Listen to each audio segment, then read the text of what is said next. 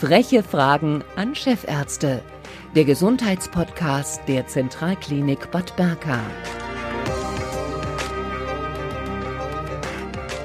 Guten Tag und herzlich willkommen zum nächsten Podcast äh, aus der Reihe Freche Fragen an Ärzte. Heute geht es um Gesundheitsvorsorge, um Arbeitsmedizin. Der Nutzen von äh, betrieblicher Gesundheitsvorsorge ist ja unumstritten und in vielen Unternehmen sind die sogenannten Health Manager ein gutes Bindeglied zwischen den Mitarbeiterinnen und Mitarbeitern und den Betriebsabläufen. Die Gesundheit ist ein hohes Gut für jedes Unternehmen. Und über die Möglichkeiten, die Arbeitsmedizin hat, sprechen wir heute mit Dr. Daniele Bengevini, Betriebsarzt an der Zentralklinik. Guten Tag. Guten Morgen. Grüße Sie. Was bedeutet denn nun Gesundheitsschutz, ähm, im, wenn es um Mitarbeiter einer großen Klinik geht, beziehungsweise auch generell in Unternehmen? Das ist ein sehr komplexes Thema. So eine große Klinik, ähm, gesundheitlich, äh, präventiv, medizinisch äh, zu betreuen, ähm, ist eine große Herausforderung. Zum einen haben wir die ganzen gesetzlichen ähm, Anforderungen, das Arbeitsschutzgesetz, das Arbeitssicherheitsgesetz, die arbeitsmedizinische Vorsorgeverordnung, dann gibt es spezielle Gefährdungen wie Umgang mit äh, Röntgenstrahlung. Und äh, wenn man das ganze gesetzliche Paket dann nochmal äh, abgearbeitet hat, dann kommen nochmal die gesonderten ähm, Beanspruchungen des Alltags dazu, die man ähm, sowohl durch ähm, das Schichtmodell und der sozialen Gestaltung des, des, des, Privatlebens noch zusätzlich hat an Belastungen. Und das gilt es alles äh, auf einen Nenner zu bringen. Und da muss man auch sagen, dass Kliniken natürlich aufgrund der alten hierarchischen Strukturen natürlich da auch ein bisschen Dinosaurier sind sodass man da auch viel Energien und auch, ähm, sagen wir mal, Herzblut braucht, um da ein bisschen das voranzutreiben, obwohl sich schon vieles geändert hat in mhm. Deutschland, aber dennoch ist es immer wieder eine große Herausforderung. Mhm. Ich pick mir jetzt mal äh, einen Bereich innerhalb eines Krankenhauses raus, die Pflege. Ist sie noch genauso anstrengend wie vor 20 Jahren heute? Ich bin natürlich keine Pflegefachkraft, aber ich äh, betreue sie natürlich arbeitsmedizinisch und ich muss natürlich auch die Arbeitsplätze alle kennen. Ich würde fast behaupten, dass die Pflege noch belastender und anstrengender als vor 20 Jahren geworden ist. Denn zum einen, es gibt viele Faktoren. Nehmen wir mal die, die ganzen Liegezeiten mit den Fallpauschalen. Zum einen liegen die kürzer. Das heißt, es sind mehr Fälle geworden, die immobiler sind. Das heißt, die, die, Zeit, in der sie dann mobiler werden und man den Heilerfolg beobachtet und das den Pfleger entlastet, das ist sicherlich äh, jetzt weniger geworden, sodass man einfach viel, viel mehr Umsatz in einer Klinik hat. Das andere ist, ähm, dass man wesentlich mehr Dokumentationsaufwand betreiben muss für den einzelnen Patienten, was es vor 20 Jahren einfach nicht gab. Ja, angefangen vom DRG und äh, PKMS, dann kommen viele, viele, viele Kodierungen und abrechnungsrelevante Fragestellungen dazu, die das noch erschweren. Das Personal ist knapper geworden. Der demografische Wandel hat Einzug gehalten. Das heißt, die Menschen werden tatsächlich älter und immobiler und kränker, werden multimorbider. Das ist auch ein Faktor, der die Pflege sehr belastet. Und ähm, das Sozialleben in der jetzigen Zeit, abgesehen auch von Corona, ist so, dass wir durch, durch Medien, durch Verpflichtungen zu Hause doch wesentlich mehr Aktivitäten verfolgen oder verfolgen müssen als zum Beispiel vor 20 Jahren. Ja. Mhm. Aber wenn ich mir jetzt überlege, vor 20 Jahren gab es zum Beispiel diese komplett äh, verstellbaren Betten noch nicht, ne? also diese elektrisch verstellbaren Betten, da war alles noch mechanisch.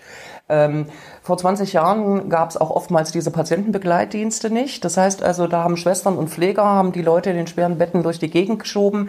Es gab bestimmte Hubsysteme nicht, um ähm, ähm, Leute quasi, ich sag mal, zu pflegen, die äh, sehr immobil sind.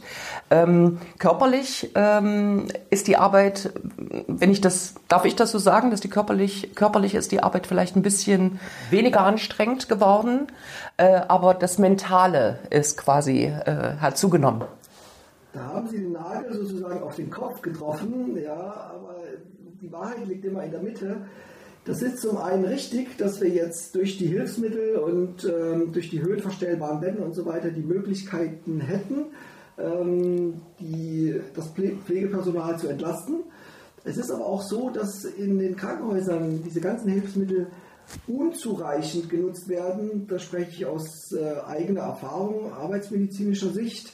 In den alten Heimen, Pflegeheimen werden die besser und häufiger genutzt, während aufgrund des Zeitdrucks und des Stresses werden die im Krankenhaus oft nicht so genutzt, wie es sinnvoll und auch schonend im Sinne des Muskel-Skelett-Systems wäre. Aber Sie haben recht, summa summarum muss man erstmal sagen, ähm, aufgrund der Verbesserung der Ergonomie ähm, hat sich natürlich die Belastung für das Muskel-Skelett-System verbessert. Aber was wir sehen, was zugenommen hat, sind die psychischen Erkrankungen ähm, und äh, natürlich auch die Erkrankungen des Rückens, Muskel-Skelett, aber vor allem die psychischen Erkrankungen. Die Frage ist natürlich, ob das allein psychische Erkrankungen sind ob, oder ob auch von früher die Leute, die früher gesagt haben, sie haben eine Rückenerkrankung, aber im Endeffekt einen Erschöpfungszustand hatten mit Schmerzsymptomatiken oder mit einem Schmerzsyndrom, der sich auch auf den Rücken ausgewirkt hat, ob sich da nicht eine Verteilung stattgefunden hat. Aber grundsätzlich muss man sagen, Sie haben recht. Es sind die psychischen Belastungen und Erkrankungen, die zugenommen haben. Mhm. Ähm, hat denn Prävention so wie auch die Aufgabe, ähm, ich sag mal, eines äh, betriebsärztlichen Zentrums äh, ist, ähm, hat die messbare Auswirkungen auf die Anzahl auch der Arbeitsunfälle und Berufskrankheiten? Jetzt vielleicht nicht nur bezogen auf die Klinik, auf eine Klinik, sondern auch auf andere Betriebe. Ja, sonst würden wir das Ganze nicht tun. Nein, also das ist natürlich so, dass wir, die Arbeitsmedizin ist eine der jüngeren Disziplinen, natürlich auch die Anästhesie, ähm, die es auch noch nicht so lange gibt, während es die Chirurgie ja schon sehr, sehr lange gibt. Ähm, das fing natürlich an, als wir beobachtet haben, dass äh, Menschen, die nach Asbestexpositionen praktisch äh, Mesotheliome, das heißt eine Art von Lungenkrebs bekommen haben, und wir durch Abschaffung des Asbest bzw. durch Tragen von Masken oder Staubverminderung diese Krankheit praktisch eliminieren konnten. Und seitdem, beziehungsweise auch schon früher im Bergbau, Staublungen und so weiter und so fort, haben wir eigentlich immer Maßnahmen gefunden, die sich auch evidence-based, sprich erwiesenermaßen auch in Studien und ähm, zeigen können, dass wir bestimmte Krankheiten verhindern können. Das Ganze ist heute genauso aktuell wie damals. Wir können durch präventive Maßnahmen tatsächlich, äh, die Ergonomiemaßnahmen sind das Beispiel. Wir können durch höhenverstellbare Betten, durch das Rückenkolleg, durch Rückenübungen, durch aktive Mittagspausen, durch Sport, können wir tatsächlich äh, Rückenerkrankungen präventiv äh, vermeiden. Genau. Mhm. Und das geht auch mit äh, psychischen Erkrankungen. Da gibt es viele Modellrechnungen und auch Beweise, die eigentlich sagen, pro 4 Euro investiert, äh, investiert in betriebliches Gesundheitsmanagement, ja, andersrum. 1 Euro investiert in das betriebliche Gesundheitsmanagement können bis zu 4 Euro Benefit für eine Firma bringen. Das ist sicherlich für Fremdfirmen außerhalb der Klinik noch interessanter, weil die betriebswirtschaftlich ganz anders arbeiten und natürlich äh, eine Art Produktivität nachweisen müssen.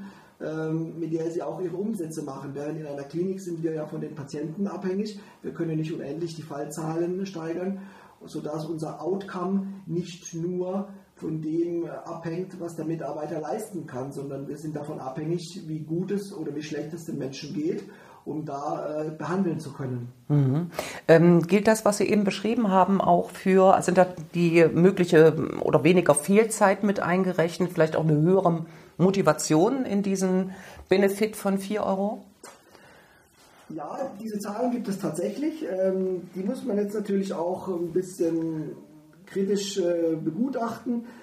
Ähm, also die großen Unternehmen, die würden alle kein BGM einführen. Das ist ja auf freiwilliger Basis, das betriebliche Gesundheitsmanagement, wenn die nicht mitbekommen hätten, dass man ähm, mit bestimmten Maßnahmen sowohl Fehlzeiten äh, reduzieren kann, als auch Arbeitsunfähigkeitszeiten im Sinne des Gesetzes beziehungsweise auch die Produktivität, Produktivität steigern kann. Es zeigt sich durchweg, welche Effekte das genau sind, sind im Einzelnen natürlich äh, komplex, aber es zeigt sich, dass wenn man sich um die Mitarbeiter kümmert und die Mitarbeiter tatsächlich auch das Gefühl bekommen, dass da was getan wird, was ihnen ihre Arbeit erleichtert, beziehungsweise indem man sie motiviert, wie Sie gesagt haben, positiv verstärkt, dass dann tatsächlich die Fehlzeiten abnehmen. Das ist auch schon also in, vieler, in vielen Studien nachgewiesen worden, woraufhin sich gerade die großen Betriebe da ein BGM in den letzten 15 Jahren ähm, oder 20 Jahren einfach selbst äh, gegründet mhm. haben und das vorantreiben und sich damit wahrscheinlich auch einen Wettbewerbsvorteil äh, verschafft haben gegenüber kleineren Unternehmen, genau. die jetzt hoffentlich nachziehen. Sie sind Facharzt für ähm, Anästhesie und Arbeitsmedizin. Äh, warum sind Sie gern Betriebsarzt beziehungsweise auch gern äh, generell Mediziner? Gute Frage, genau. Also es macht mir Spaß, die Interaktion mit Menschen und es war schon immer so, dass ähm, es für mich äh, ein, einfach ein gutes Gefühl äh, mit sich bringt, wenn ich einem Menschen helfen kann. Ne? Sie wissen ja, das sogenannte Helfersyndrom bei Medizinern und Pflegern. Nein, ganz so einfach ist es natürlich nicht. Aber es ist tatsächlich so, wenn ich in einem Beratungsgespräch, und das ist sicherlich, ich habe auch drei Jahre innere Medizin gemacht, wo man das auch äh, dann sehr ausgiebig hat, in der Anästhesie dann weniger, wobei man kann man als Notarzt mehr helfen. Ähm, ist es so, dass, äh, dass man mit bestimmten Tipps, ähm, Hinweisen oder auch durch Zuhören ähm, einfach äh, den Menschen ihre Sorgen abnehmen kann, ihre Probleme verstehen kann und als Arbeitsmediziner auch noch einen Ansatz hat, die man sozusagen diese Probleme dann auch langfristig zu beseitigen, beziehungsweise den Menschen etwas auf den Weg mitgeben kann, um ihre Probleme langfristig äh, zu lösen. Und das äh, verschafft mir ein sehr gutes Gefühl.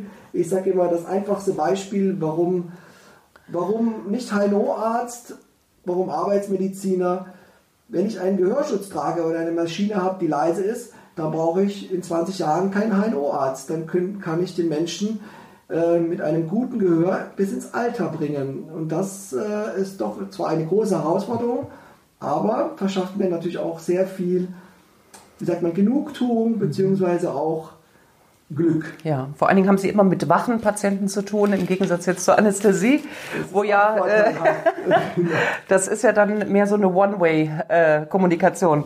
in welchen Bereichen ist in Ihrer Ansicht nach Gesundheitsschutz besonders wichtig? Uh, in allen Bereichen ist Gesundheitsschutz besonders wichtig. Man denkt zwar, dass äh, die Arbeitsmedizin zum Beispiel, wie sie vor 30, 40, 50 Jahren waren, in denen es noch äh, in Anführungsstrichen richtige Gefährdungen mit Chemikalien, also Gefahrstoffen gab, dass es oder im Bergbau, dass es die nicht mehr gibt. Das äh, ist aber nur die halbe Wahrheit. Vielmehr müssen wir jetzt umdenken und sehen, dass wir auch in der neuen Zeit, in der wir vielleicht nicht mehr diese Gefahrstoffe haben, aber wir haben eine multifaktorielle Belastung am Arbeitsplatz äh, mit einem hohen psychischen Stress, und ich denke, dass da auch Arbeitsmediziner noch viel zu lernen haben, wie sie dieser neuen Zeit begegnen und wie sie selbst aktiv werden können, weil ich denke, dass wir da, obwohl die Bemühungen schon da sind, noch viel zu wenig tun. Mhm. Was ist jetzt mit Gesundheitsförderung in Unternehmen und einer guten Arbeitsplatzgestaltung? Spielen da, ich sag mal, auch ähm, unternehmenskulturelle ähm, Faktoren eine Rolle? Gewiss, äh, man sieht es ja an den Kliniken, Altenheimen oder an, an, an Unternehmen, gemeinnützigen Unternehmen beziehungsweise staatlichen, öffentlichen ähm, Unternehmen beziehungsweise Behörden, dass äh, je nach Mentalität die Unternehmen ihre Ziele, was die Gesundheitsförderung angeht, unterschiedlich setzen und auch ihre Mittel unterschiedlich zur Verfügung stellen und auch äh, die Arbeitsplatzgestaltung fördern.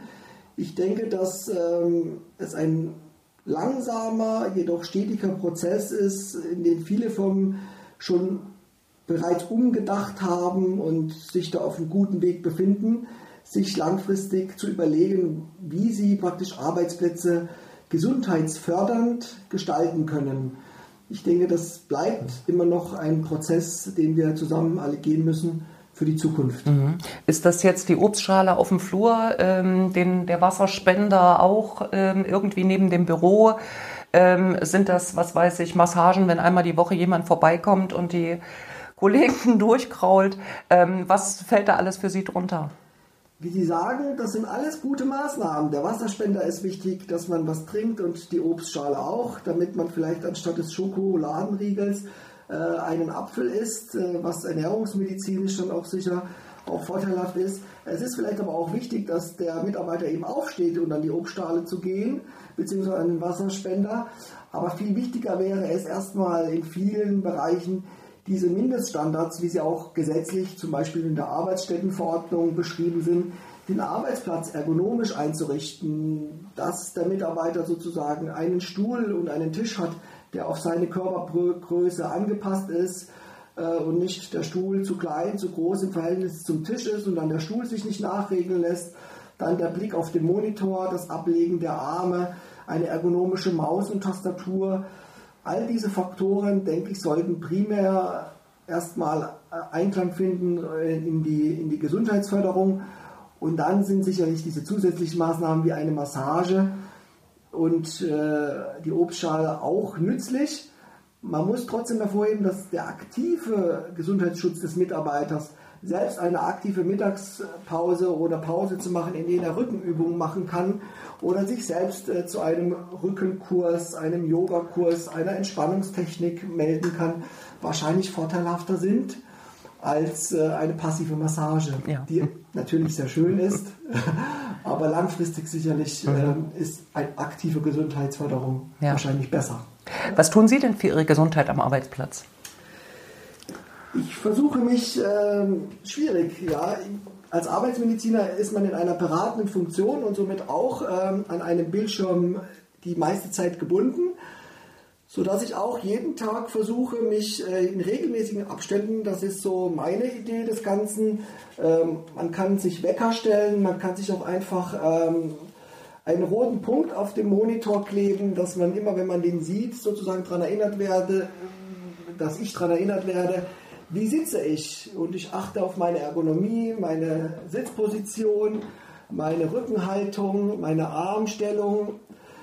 Das sind, das sind so einfache Maßnahmen, die man tagtäglich umsetzen kann und dann immer wieder nachjustieren kann. Zum anderen immer wieder, wenn man daran erinnert wird, auch sagen, oh, jetzt stehe ich mal auf und hole mir ein Glas Wasser, einen Wasserspender oder gehe noch mal zur Kollegin und ich wollte sowieso noch etwas mit ihr besprechen, dann ist das vielleicht jetzt der richtige Zeitpunkt, um dies zu tun.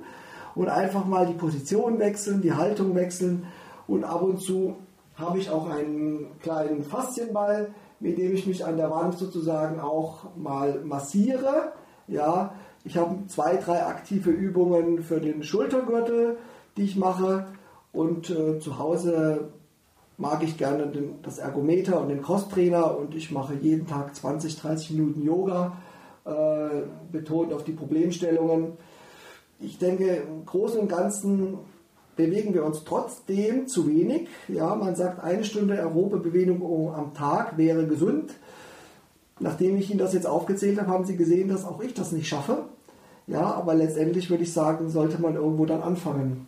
Mhm, das sind ähm, eine Stunde, das sind, weiß ich nicht, 13.000 Schritte, 14.000 ungefähr, oder? Genau, ja, und das sollte ja. man natürlich nicht äh, mit einem Zeitdruck oder Stressdruck auf der Arbeit machen. Diese aerobe Bewegung ist natürlich, damit ist auch gemeint, zum Beispiel eine Stunde einfach spazieren in der Natur. Ne? Da, da bekommen Sie einen freien Kopf. Das hat meditative, entspannende Auswirkungen auf Ihre Psyche, auf das vegetative Nervensystem und äh, be bewegt Ihre Gelenke so wie es die Evolution vor äh, geplant hat für den Menschen mit dem aufrechten Gang, ja. Und ich denke, das ist wahrscheinlich ähm, der Trick für ein gesundes, ähm, für eine gesunde Prävention. Mhm. Und die Ernährung nicht zu vergessen zum Schluss. Da wollten Sie wahrscheinlich gerade drauf hinaus. Ein gesunder Körper, der sich gesund und gut und viel bewegt, ist das Erste. Zum anderen brauchen wir auch die geeignete Ernährung dazu, dass wir die heutig, heute bekannten Risikofaktoren wie Übergewicht, Diabetes mellitus, hoher Blutdruck einfach frühzeitig vermeiden. Auch das Cholesterin ist ein Thema, dass wir da natürlich präventiv einwirken. Mhm. Ich sehe gerade, wir haben vielleicht noch ganz, ganz viele Themen für weitere Podcasts. Für heute sind wir zu Ende. Herzlichen Dank, Herr Dr. Daniele Bengevini, Betriebsarzt an der Zentralklinik Bad Berka. Bis bald. 点解？